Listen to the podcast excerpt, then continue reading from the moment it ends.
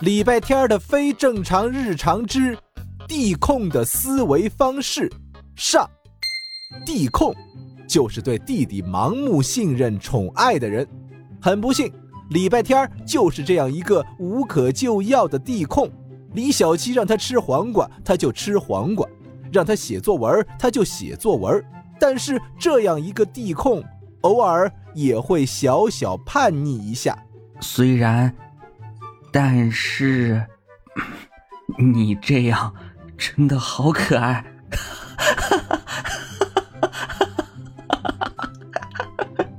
你想要的话，我可以让你也立刻拥有这份可爱。不了不了，这是老妈给你的独家宠爱，我不配。怎么了，我的乖乖好大儿？妈妈给你包扎的不好看吗？包扎？韩梅梅亲自包扎？呃，让我看看。嚯，白色的纱布从李小七的两个面颊上缠绕而过，包了几圈，然后终结在头顶上，打了一个大大的蝴蝶结。李小七那帅气的脸蛋已经变成一只长着兔耳朵的大肉包了。够了，我只是牙痛。并不是耳朵被削掉了，不需要被包扎成这样。你们给我看看看看，又疼了吧？牙疼就少说话啊！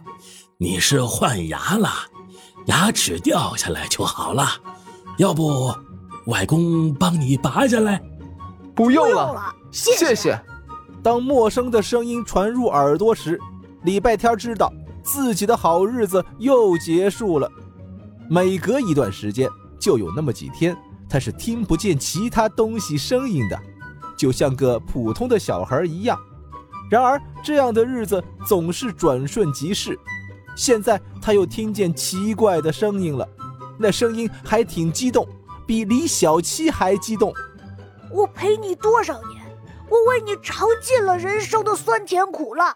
我勤勤恳恳，孜孜不倦，不抱怨，不偷懒，不迟到，不早退。你现在居然要把我拔了！我告诉你，休想！你要是敢拔我，我就让你痛到怀疑人生。啊，我知道了，这话我听过一遍，一模一样的。沙发上的胖的星轻松一跃，跳上礼拜天的膝盖，坐在他腿上。嗯，你什么时候听过？我换牙齿的时候，我的牙齿抱住牙龈，死活不肯松手，说了一段一模一样的话。然后呢？然后他问我，他是不是我最爱的那颗牙齿？哦，那你怎么回答的？我说当然是。然后他才心甘情愿的脱落下来，结束了我那次生不如死的牙痛。